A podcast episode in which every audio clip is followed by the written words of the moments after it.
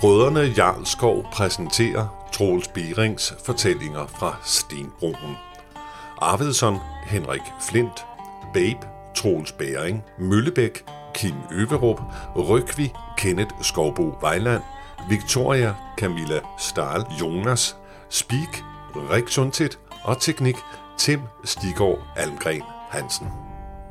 Tredje episode. Åh, sakre blø! Hvad er det for en gang amatørarbejde? Øh, Lars Per, Monsieur, jeg har fået nok af det her. Jeg vil ikke mere. Jeg siger op. Nej, nej, nej, nej, endnu bedre. Jeg fyrer mig selv. Adieu. hvad, hvad sker der? Eh, Regardez, regardez min finger. Ubrugelige. Sprættet op. H- Hvordan skal jeg lave mad sådan her? Skål da. Se den nye dreng. Han har ikke sans for timing overhovedet. Ind kommer han, mens jeg har travlt med min nye soufflé. Den kræver stor attention. Men han? Nej, nej. Han vader bare ind og åbner laovnen, og så... Bang! Ja, så eksploderer souffléen. Tre rublible. Hvad så? Jeg, jeg statuerede et eksempel. Jeg knaldede ham sådan en, fordi han ødelagde min soufflé. Og så kan han lære at genere mig, mens jeg arbejder. Så skar jeg mig i fingeren, fordi jeg var så oprevet over situationen. Jeg, jeg finder mig ikke i det. Jeg, jeg, jeg vil ikke mere. Jeg fyrer mig selv. Kan du ikke bare sætte et ur til næste gang? Sacre bleu! Hvor, mange gange skal du fornærme mig? Kan et ur se? Øh, Peut-être øh, kan uret se, hvornår souffléen er perfekt. Men no, ved du intet om gastronomi? Rolig, Lars Per, rolig. Hvad vil I? I stresser mig. Hele tiden er I der. Du sagde, du havde noget vigtigt, du ville snakke om. Mor? Hvad er det for noget vigt- vigtigt, du snakker om? Du sagde i telefonen, at der måske var et vidne i gården i nat. Ude i baggården. Vidne? Hvem? Øh, Elsabel Bleiner. Øh, hun, hun ligger altid på lur bag mine skraldespande. Vil det sige, at der alligevel var andre her den nat? Hvorfor har du ikke sagt noget om det? Ja, hun var ikke her. Øh, Hun lå ude bag skraldespanden. Og hvorfor det? Øh, Je ne suis pas. Øh, Hun, hun spiser vel skrald? Og det mente du ikke, du kunne have fortalt os lidt tidligere, at der var folk i baggården. Øh, Jeg havde travlt med min pâté de canard à la crème de la barbine. Og hvordan endte det projekt? Oh, kom, complétement horrible. Ja, Det smagte af skosværte. Jeg smed det ud og vil ikke tale mere om det. Javel. Og denne Bleiner, hvor finder vi hende? Hun er sikkert nede i sprøjtehuset. Og ja, jeg kender hende. Excellent. Så tager jeg dermed min afsked. Uh, au revoir. Ja, øh, vent, Lars Per. Kartellet har brug for dig her. Ingen andre kan tage sig af kammerpotten, som du kan. Jeg skal nok sørge for, at den nye dreng tager sig sammen, så du ikke får flere problemer med ham. Ja, monsieur, de har nu givet mig deres ord. Jeg bliver.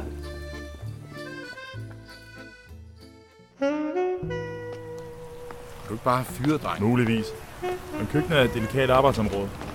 Nogle gange er der bare indkøringsvanskeligheder. Er du langt ned til sprøjtehuset? Nej, det er lige rundt om hjørnet. Hvor kender du Bleiner fra? Det er en lækker historie. Hvorfor hedder hun egentlig Bleiner? Det er bare et portmanteau af blege egne. Det var for noget. Simon, hvordan kom du overhovedet igennem folkeskole? Et portmanteau er en sammentrækning af to ord, så de bliver til et. Bleg og egne bliver til blege, egne bliver til blegne. Er du med? Men hvorfor blege? Det er så et af Stenbroens mange mysterier. Altså, hun fejler simpelthen alt, og ifølge hendes lægejournal skulle hun have været krasset af for længe siden. Men af en eller anden grund holder hun sig i live. Min teori er, at der er så lidt tilbage den originale egne, at hendes sygdom er begyndt at bekæmpe hinanden, og så har de glemt at bekæmpe hende. Og så lever hun i sådan en art sygdomslimbo. Men det giver altså hende en anelse bleghed. Medicinalvirksomheden bliver simpelthen nødt til at rejse en statue af hende efter al den viden, de får, når de får lov til at obducere. Den kvinde er et moderne mirakel. Hvor kender du hendes lægejournal fra? Men det er en længere historie.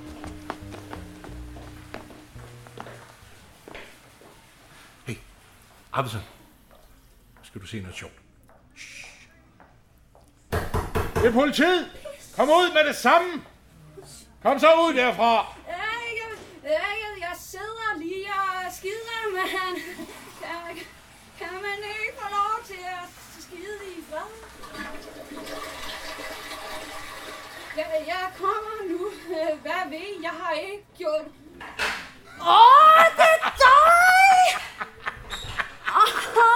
Ej, men det er så mega dårlig stil. mand. Jeg har lige skyllet på to kilo endnu ned i gummen.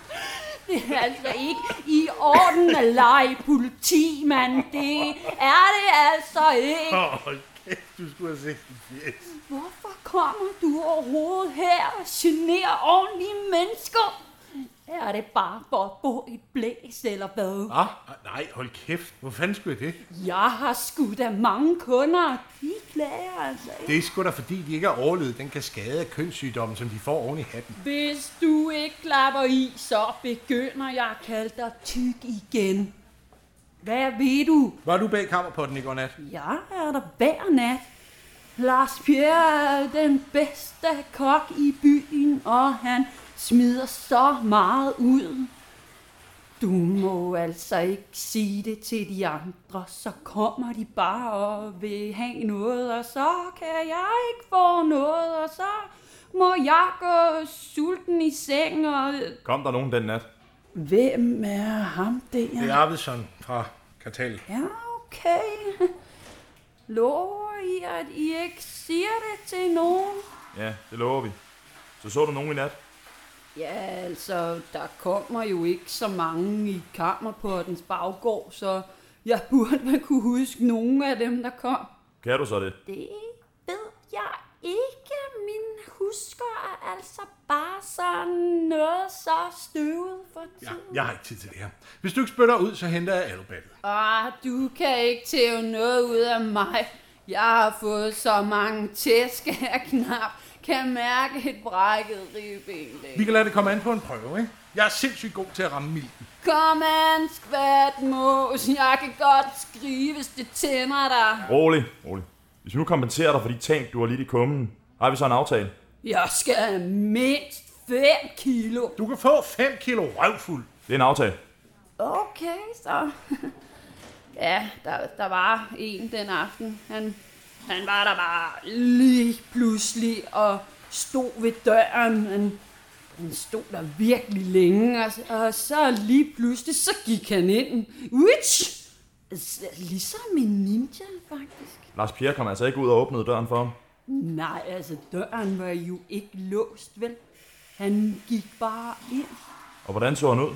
Han var helt sort over det hele. Hvordan mener du? Sådan afrikaner?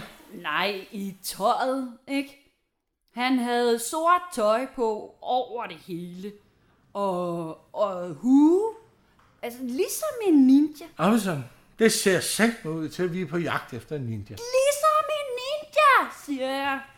Det er et komparativt metafor. Fattig snotkranje. Men altså, han var derinde meget længe, og så lige pludselig kom han ud og kørte væk i sin bil. Ligesom en ninja. Ja, ligesom en ninja, siger jeg. Godt. Kan du ikke beskrive ham lidt mere?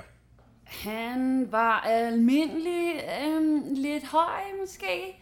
Altså cirka lige så høj som øhm, ham der, ikke? Altså, Altså lige så høj som Arvidsson. ja, ligesom jeg siger, som ham der. Okay. Og hvad kan du sige om hans bil? Den var sort.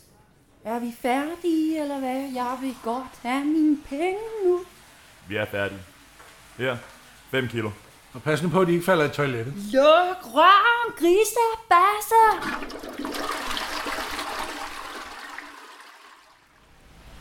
Er et moderne mirakel at være, så behandler du hende ikke særlig godt. Nej, hun skal heller ikke tro, hun er noget. Men en ting gjorde hun godt. Hun havde god oplysning. Vi leder efter en mand, der er omkring 91 høj, almindelig af bygning, og som kender kammerpotten som sin egen baglomme. Så kan det næsten kun være en fra kartellet. Og hvor mange snakker vi om her? Der er 12 stykker, som er med i kartellets inderkreds. Parkour, Victor, Halte Olaf, undertegnet og Rockvi, som du har mødt. Så er der Jansson og Jonbjørn, Ori og Snoge og Hjelmtyr. Så er der Fede Finger og Herr Jokvand selvfølgelig. Men de var næsten alle sammen til gangstergildet den aften. På nær Ori og Snoge og Fede Finger. Og det er du helt sikker på? Okay. Var der nogen, der gik tidligt? Herr Jokvand gik ved midnat. Jeg fik Hjelmtyr til at køre ham hjem i seng, men Hjelmtyr var tilbage en halv time senere og blev der resten af natten. Alle andre var der hele tiden. Så der er tre mænd, der kender hotellet godt nok til at kunne snige sig ubemærket ind, og som vi ikke kan passere. Og ud fra blindersileren mange gætter jeg på, at det ikke er Fed Finger. Det er korrekt. Men jeg kan ikke se, hvad hverken Ori eller Snoge skulle have ud af at slå Star Fox ihjel. Godt. Jeg ringer til Møllebæk. Ja, det er kriminalkommissær Møllebæk. Det er baby igen. Jeg håber, du har noget nyt i sagen, for jeg er ved at få røven på komedie herinde. Chefen har lige skældt mig huden fuld for at forsinke sagen mod Rockby. Jeg har skam nyt. Godt nyt. Der var en fremmed den aften på hotel. En fremmed? Vi ved endnu ikke hvem, men jeg har lige snakket med Blejna. Åh, ikke Blejna. Kunne du ikke have fundet en værre gaderotte at snakke med? Hør her, hun var i baggården den aften bag kammerpotten. Og hun så en mand snige sig ind gennem køkkenet. En mand. Ja. Han stod og ventede ved køkkendøren ind til Lars Pierre, kokken du ved, gik ud i receptionen for at modtage Rocky og Starfox. Og så sneg han sig ind gennem køkkenet, uden at Lars Pierre opdagede. Gav hun et signalement? Almindelig af bygning omkring 91 høj og klædt i sort. Så Arvidsson siger, at det kun er folk fra kartellet, der kender kammerpotten godt nok til at kunne snige sig ind bag Lars Pierre. Det tyder på, at det er et internt opgør. Så kom der sukker på kringlen. Hvem er under mistanke? Arvidsson siger, at der manglede fire af de inderste fra kartellet på det tidspunkt, mordet skete. Ori, Snorri og Fede Fengert. Og så herr Jokvand, der gik tidligt i seng. Hvidefinki er jo på ingen måde almindelig af bygning. Og Ove og Snorri havde vi inde til forhør for ildspåsættelse af en kiosk på Alendes plads. Vi kunne ikke bevise det, men de sad her hele natten. Fortæller mig kraftedeme ikke, at det er herr Jokvand selv, der har slået en luder ihjel ved siden af sin egen søn. Det skulle da det dummeste, jeg nogensinde har hørt. Herr Jokvan er dog trods alt 91 høj. Men du må vride din informant noget mere. Se om der dukker noget op. Hvor er du hen forresten? Er Nede ved sprøjtehuset. Vi har jo lige snakket med Blejna. Der er kommet en kvinde ind i forbindelse med mordet på Janus Winter. Hun siger, at du er i gang med at hjælpe hende med at opklare mordet på hendes søster. Ja, hende kender jeg godt. Hun siger, hun har nyt i sagen om Vivian Winter. Så jeg sender hende ned til dig med det samme. Det er jo lige rundt om hjørnet. Godt så. Var der mere? Ja, hun siger, at du er den mest elendige detektiv, hun nogensinde har mødt. Og det kan jeg jo kun give hende ret i. Luk røven. Godt nyt. Mølbæk er stadig med, men han gav alibi til Ori og Snorri. De har åbenbart været i detentionen hele natten for ildspåsættelse. Det efterlader en mand tilbage, som ikke var til festen, og som kender hotellet. Herr Jokvand. Hvorfor skulle han slå en luder ihjel? Og hvorfor lige på det hotel, hvor hans søn ligger ved siden af? Jeg ved det ikke. Jeg ved det vidderligt ikke. Men herr Jokvands bil er sort. Ligesom 10.000 andre biler på Stenbroen. Ja. Forresten så er Victoria på vej herned med nyt i sagen. Jeg ved ikke, om det er vigtigt, at hun bare kommer for at skælde mere ud. Du er jo sådan en ægte charmeur. Jeg gider ikke kvinder. Man prøver at gøre alt for dem, men de ender alligevel med at vende en lille bitte ting imod en. Hvis man nu lavede en omelet til en kvinde, så ville hun ikke blive glad for omeletten. Nej, hun ville brokse over, at der er den ene lille æggeskal, der havde smuttet sig med. Så du har aldrig haft en kvinde? Jeg havde en engang, en pige fra børnehjemmet. Hvad skete der med hende? Hun er endt som alle andre kvinder på Stenbroen. Som luder. Og der har vi så turisten. Ti stille. Jeg har nyt i sagen, og jeg er ret sikker på, at det er meget afgørende spor. Ja, hvad så? Mens jeg sad inde i venteværelset på politistationen, sad jeg og bladrede i dagbogen. Og så lagde jeg mærke til, at omslaget bagest i bogen virkede ret tyk. Tykkere end normalt. Så jeg pillede ved det og fandt et brev, som mor havde gemt i foret. Jeg tog det ud og læste det, og jeg blev helt paf. Men det forklarer alting. Har du det med? Ja, det er her. Det er fra hendes mor, fra Viviennes mor, hende der døde. Hør her. Kæreste Vivienne, du kender mig ikke, men jeg er din rigtige mor. Jeg er så inderlig ked af, at jeg må overlade dig til folk, jeg ikke kender, men det er din eneste mulighed for at leve. Lige nu sidder vi i Øksenrade skov, hvor jeg har gået rundt hele dagen for at finde dine nye forældre. Mens jeg skriver den sidste del af dette brev, sidder du i skødet hos en dame, jeg aldrig har mødt før. Hun og hendes mand var på spaceretur, da jeg stansede dem, og jeg har brugt den sidste halve time på at overbevise dem om, at de var nødt til at tage sig af dig. Jeg, ved ikke, hvad de hedder, og sådan skal det forblive, for deres egen sikkerhed. Jo mindre jeg ved om dem, jo mere sikker er du. Jeg har skrevet på det her brev lige siden du blev født, for det er vigtigt for mig, at du får at vide, hvorfor jeg opgav dig til fremmed. Det hele var min skyld, siger du. Jeg var forelsket i en anden end min mand.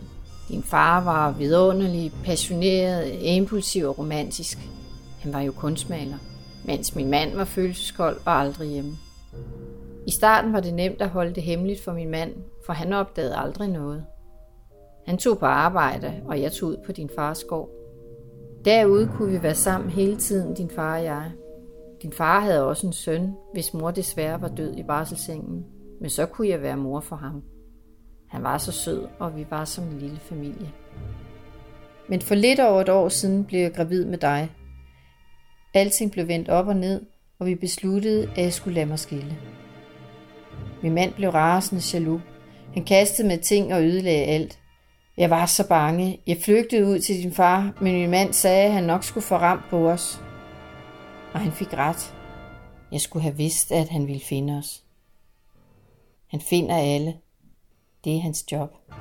Men jeg ikke troede, at han ville brænde gården ned. Endda med os inde i. Jeg husker det tydeligt. Det var midt i efteråret, da det begyndte at lugte af røg. Jeg havde sendt din bror Gear i skole, og jeg havde kun lige lagt mig, da jeg lugtede det. Jeg var højgravid, og det var svært at komme ud af sengen. Heldigvis kom din far løbende og hjalp til. En mand stod uden for hoveddøren med en pistol, så den vej kunne vi ikke flygte. Derfor løb vi ned til bryggerset, men ilden havde allerede fortaget så meget af huset, at bjælkerne var begyndt at falde ned om ørerne på os. Vi sprang gennem flammerne, og lige da jeg troede, vi var i sikkerhed, faldt en tværbjælke ned på din fars skulder og slog ham i gulvet. Hans ben lå fastspændt under den brændende bjælke, og vi kunne ikke løfte den. Jeg måtte efterlade din far i det brændende hus. Jeg husker så tydeligt lyden, da huset brassede ned over ham, mens jeg løb gennem. Hen over vinteren har jeg overnattet på herberg og varmestuer. Jeg turde simpelthen ikke fortælle nogen mit navn eller noget om din far, af frygt for min mand.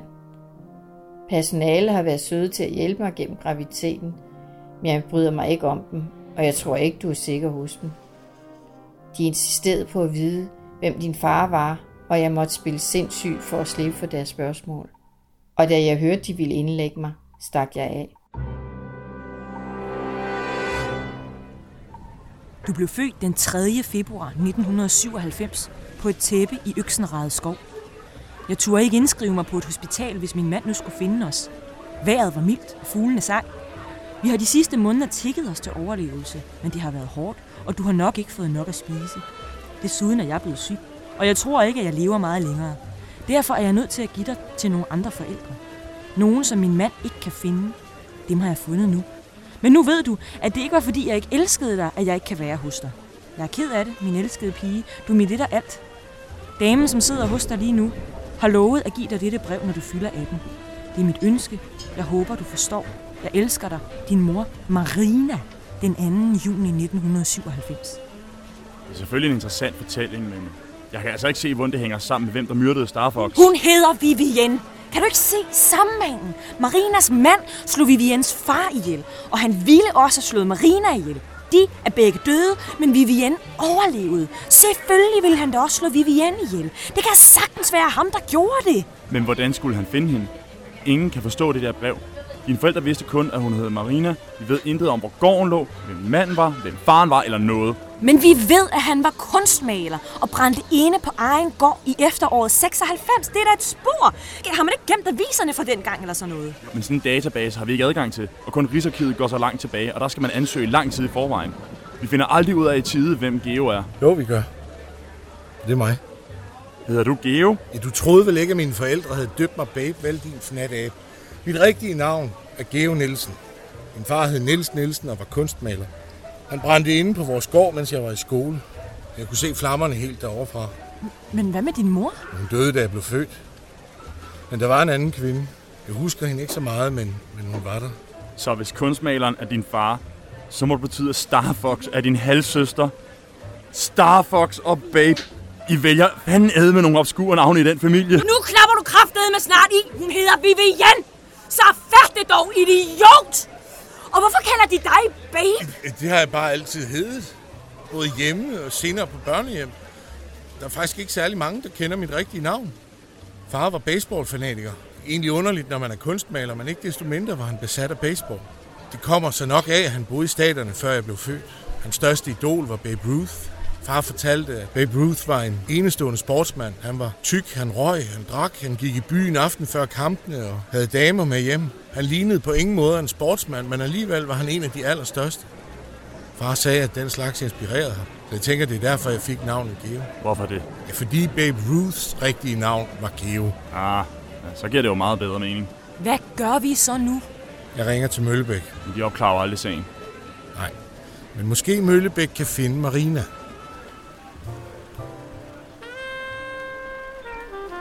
Kriminalkommissær Møllebæk her. Ja, det er Babe igen. Har du noget godt? Chefen er muggen. Vi har en mulig forbindelse til fortiden.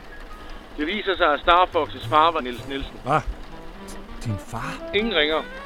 Jeg står med et brev her, der beskriver dagen for, da fars gård brændte ned med ham. Skrevet af min fars elskerinde til hans ufødte datter. Den datter, der senere skulle blive Starfox, eller Vivienne, min halvsøster.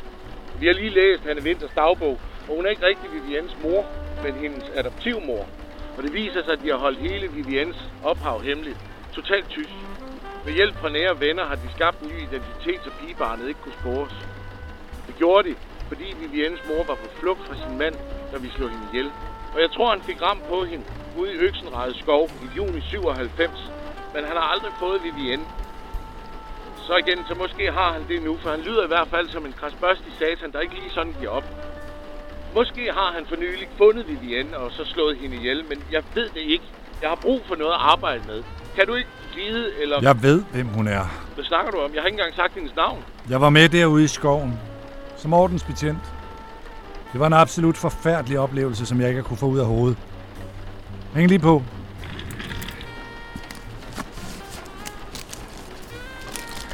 Ja, jeg har lige gravet sagen frem. I juni 97 fandt politiet livet af en ukendt kvinde i Øksenrede skov. Hun var slemt tilredt, og det blev fastslået, at hun var blevet bidt ihjel af et stort dyr. Hele hendes ansigt var blevet bidt af, ligesom der manglede store lunser kød på kroppen.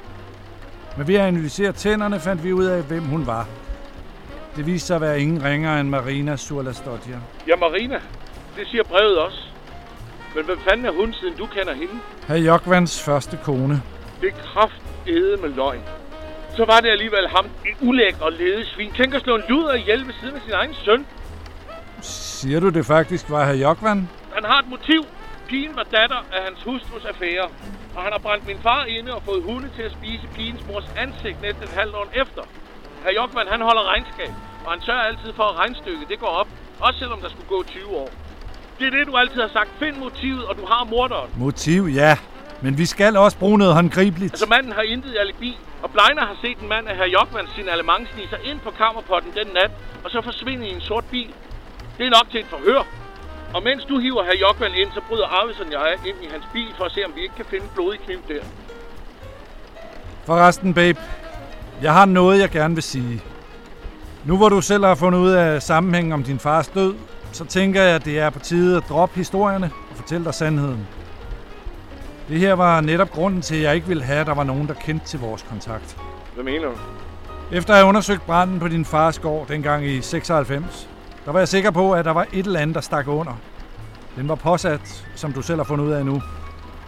Jeg frygtede, at der lå mere bag, end bare lysten til at se verden brænde, og at du måske ville blive brandstifterens næste mål. Jeg fik dig anbragt på et børnehjem, og jeg fik den til at bruge din fars kælenavn til dig i stedet for dit rigtige navn. Kun forstanderinden vidste, at du hed Geo Nielsen. Resten skulle kalde dig Babe. Det var et navn, jeg tænkte, at ingen ville opdage. Jeg ville ikke have, at folk vidste, hvor du kom fra, og jeg ville for guds skyld ikke tiltrække opmærksomhed til børnehjemmet. Hvorfor har du ikke sagt noget af det her før? Jeg turer ikke afsløre noget. Hellere at du var sur på mig, end at brandstifteren lærte, at du overlevede branden. Så var det også derfor, jeg heller ikke fik lov til at tegne eller male på børnehjemmet, så man ikke kunne se, at jeg var søn af en kunstner. Nej, det var fordi du spiste oliekridtene og slog de mindre børn i hovedet med malerpaletten. Du var meget vred. Du fanden var jeg da vred. Alle lod bare, som om jeg havde været på børnehjemmet altid. Som om jeg ikke havde haft et liv før. Ja, nu kender du i hvert fald årsagen. Tak for lort. Du og jeg, Møllebæk, vi har en del at tale om, når den her sag er slut. Og du har bare host op med det hele. Men lige nu, der gælder det her Jokvan. For en gang skyld er vi enige.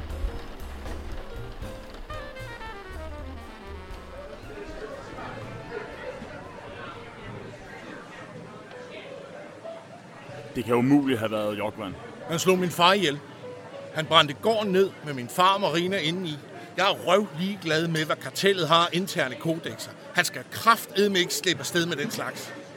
I mit hoved, der står det lysende klart. Starfox, Vivienne var ansat hos Mama Rosita. Det er et af de mest sikre bordeller i byen, og Mama Rosita lader ikke sine piger gå rundt ubeskyttet. Det er stort set et bordelfort, hun har kørende med masser af boksedrenge til at passe på pigerne. Da herr Jokvan fandt ud af, hvem Vivienne var, måtte han finde et tidspunkt, hvor hun var til at komme til. Det tidspunkt var gangstergildet. Harkun fik ordre til at hyre Mama Rositas bedste kul uden anstandsdamer, så det gav herr Jokvan mulighed for at få fat på sit offer. Men noget gik galt, for det var Rokvi, der fik fat på Vivienne. Han sad på en hele aften, så herr Jokvan ændrede sin plan. Han vidste, at Rokvi tog sine damer med på kammerkongen. Men det sagde han selv. Så han bad om at blive kørt hjem, fordi han var træt. Men han gik ikke i seng. Han ventede indtil Rockley forlod festen med Vivienne, så sneg han sig om bag kammerpotten og ventede ved bagdøren. Døren er tynd, og Lars Pierre råber altid, så det var nemt at høre, hvornår han skulle snige sig ind. Han gemte sig, indtil Rockley faldt i søvn, og så slog han til.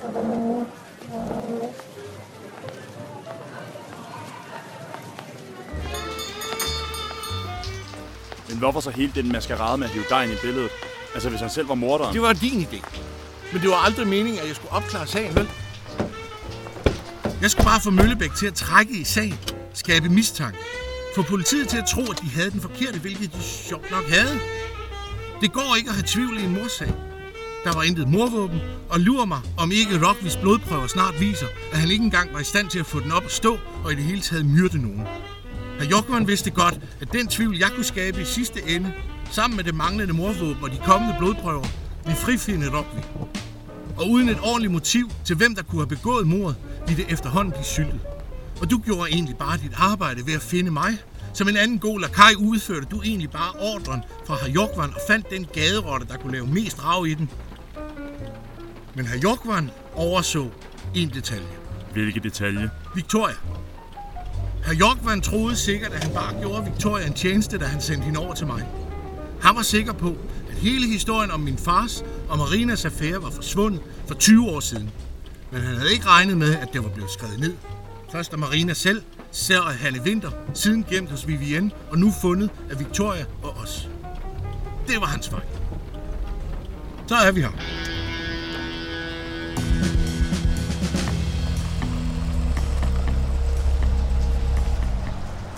Jeg kan se, at politiet allerede er kommet. Der har vi sørme hans sorte bil. Har du nøgler, Arvidsson? Eller skal jeg bryde den op? Jeg har ingen nøgler. Nej, det er lige meget. Jeg har altid en skruetrækker på mig. Jamen, hvis det er grunden til, at Vivienne blev slået ihjel, hvad så med Janus? Jo færre, der kender historien jo bedre. Derfor blev Janus slået ihjel, og du sendt hen til mig. For Arvidsson kunne finde ud af, hvor meget du vidste. Man kan ikke have to mor i den samme familie på samme dag. Det vækker mistanke. Er det rigtigt, Arvidsson? Var det bare et spørgsmål om tid, før jeg også skulle slås ihjel? Jeg ved ikke, hvad du tænker på, babe. Sådan arbejder vi ikke i kartellet. Nå, så kom. Så det gør I ikke. Fortæl mig, hvis jeg tager fejl. Men ligner det ikke en rigtig blodrød forskærkniv, der ligger der, pakket ind i avispapir? Jo, min sanden, om det ikke er det. Og min sanden, om det ikke er Møllebæk, der kommer ud fra Rustenborg med herr Jokvan i jern. Møllebæk! Kom lige! Jeg har noget, du skal se. Herr Jokvans bil med et stykke smorvåben. For jeg er sikker på, at der er to stykker DNA på det knivblad. Viviens og Janus' sammen med morter, sammen med modus operandi, sammen med morvåben. Ha! Hvad sagde jeg? Du har holdt dit løfte. En aftale er en aftale. Jeg bliver din gæld i stykker. Godt gået, Waddles. Åh, oh, det føles godt at være en fri mand igen. Nå, vi ses røvhuller. Hvem går du? Ja, jeg tror ikke, jeg kan gøre mere skade her. Jeg kender en, der lige har scoret 5 kilo bunker. Og jeg skal ned og se, om det kan drøbe lidt på dejen.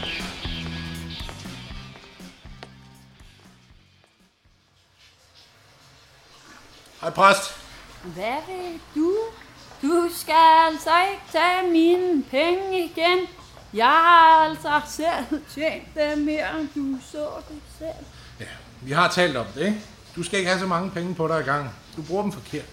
Som om du gør det bedre, når du spiller dem op. Apropos, hvor havde du de 2.000 fra tidligere? Jeg havde da tjent dem. Jeg gider betale 2.000 for dig. Hold da kæft, mand. Det var sgu da ikke for sex. Hvad så? Hvem gav dig penge? Det ved jeg sgu da ikke, mand.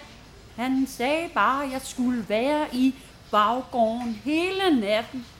Så det var jeg. Du kan se, jeg kan tjene mine penge på ærlig vis. Baggård? Hvilken baggård? Den bag i kammerporten, klathat. Du hørte det selv. Men hvem fanden gør sådan noget? Med mindre. Med mindre hvad? Se senere, Blano. Hey, kom tilbage med min penge, mand! Ejst! Arvidsson! Hvad ved du? Jeg har sagt, vi er kvitt. Der er noget, der er nede mig siden begyndelsen af den her sag. Hvad? Da Rockvi forsøgte at slå mig ihjel første gang, der forhindrede du ham. Og er du ikke glad for det? Jo, men jeg forstod aldrig hvorfor. Du sagde, det er nødt til at være ham. Du havde jo forbindelsen til Mølbæk. Ja, det er ikke kun det, vel? Du kunne have fundet tusind andre til at løse den her opgave, men du vælger at finde den mest afdankede sladerhang på Stenbroen og trækker ham igennem det her menageri.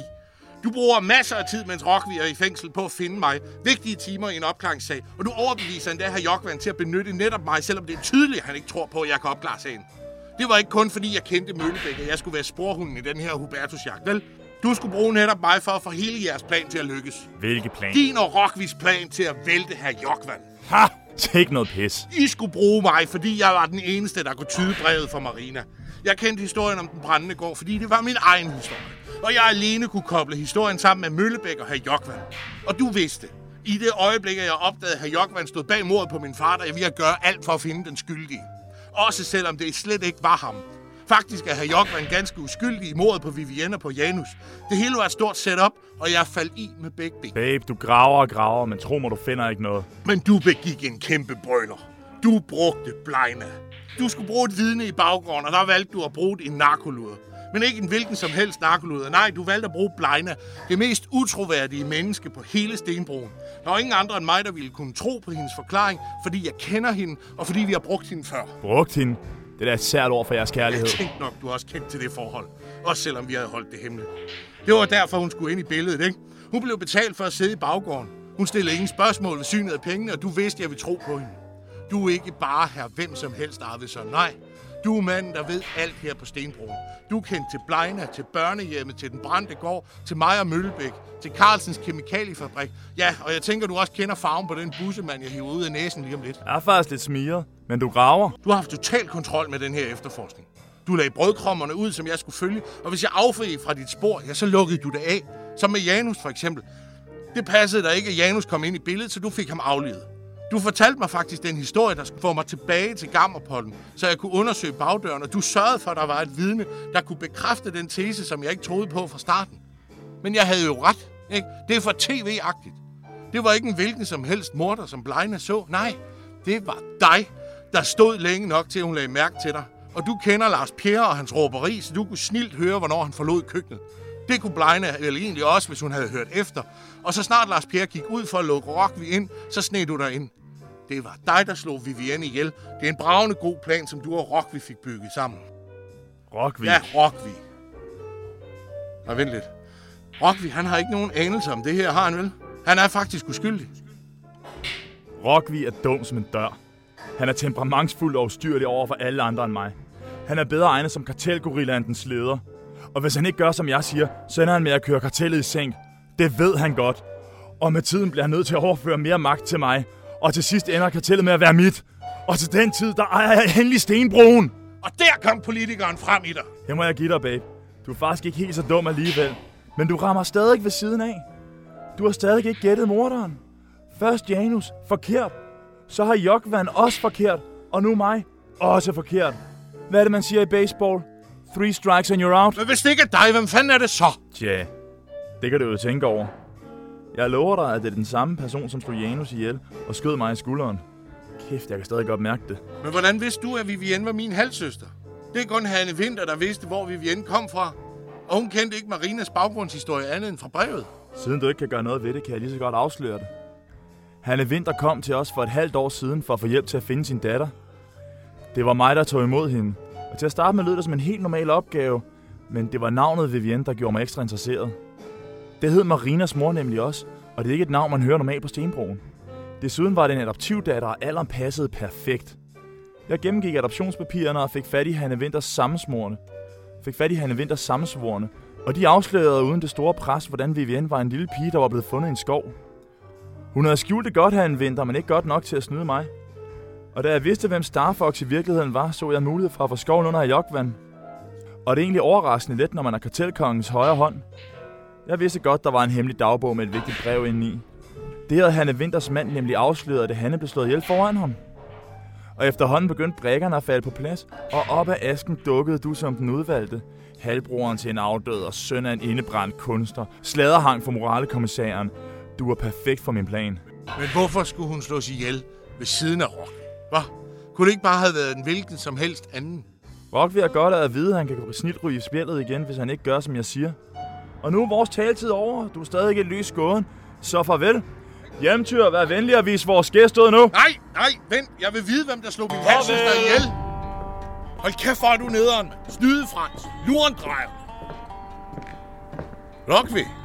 Jamen dog, allerede ude. Ja, og flyt dig så. Jeg skal snakke med Arvid Om noget bestemt, om man må spørge? Ikke noget, der rager dig. Og skrid så! Du, øh, Rockvi, inden du går ind til Arvidsson, så har jeg lige en gave til dig. Gave? Hvad snakker du om? Rockville er dum som en dør. Han er temperamentsfuld og ustyrlig over for alle andre end mig. Han er bedre egnet som kartelgorilla end dens leder. Og hvis han ikke gør, som jeg siger, så ender det med, at han kører kartellet i seng, og det ved han godt. Og med tiden, så bliver han nødt til at overføre mere og mere magt til mig. Så det sidste er kartellet er mit, og med tiden, så ejer jeg endelig hele Stenbro. Hvad fanden er det? Det kaldes en diktafon. Alle Stenbroens stikker har sådan en.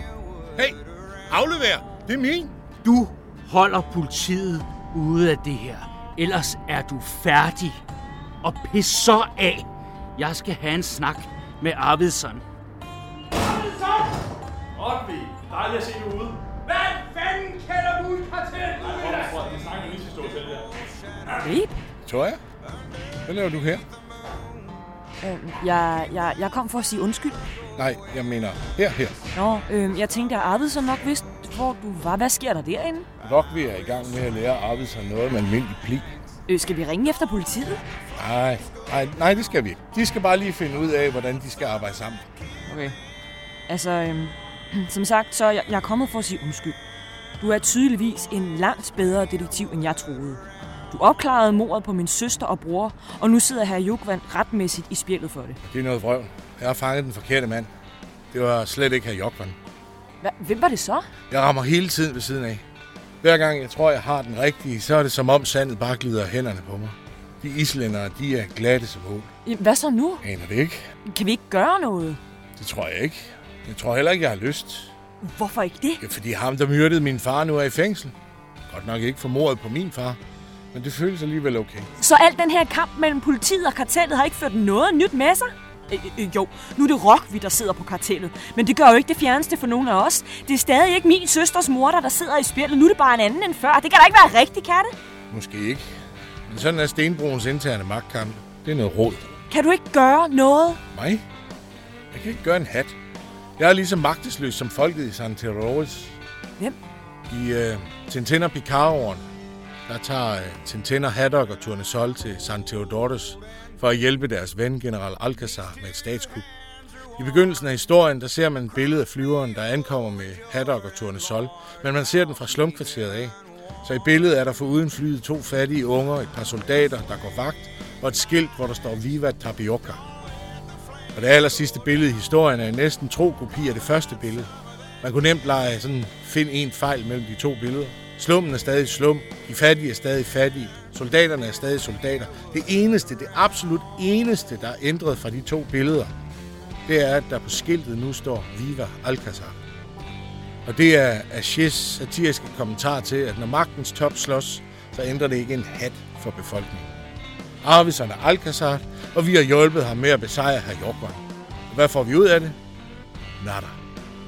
Og måske lidt alligevel. Barbizon ser i hvert fald ud til at have fået sig et ordentligt lavtisk.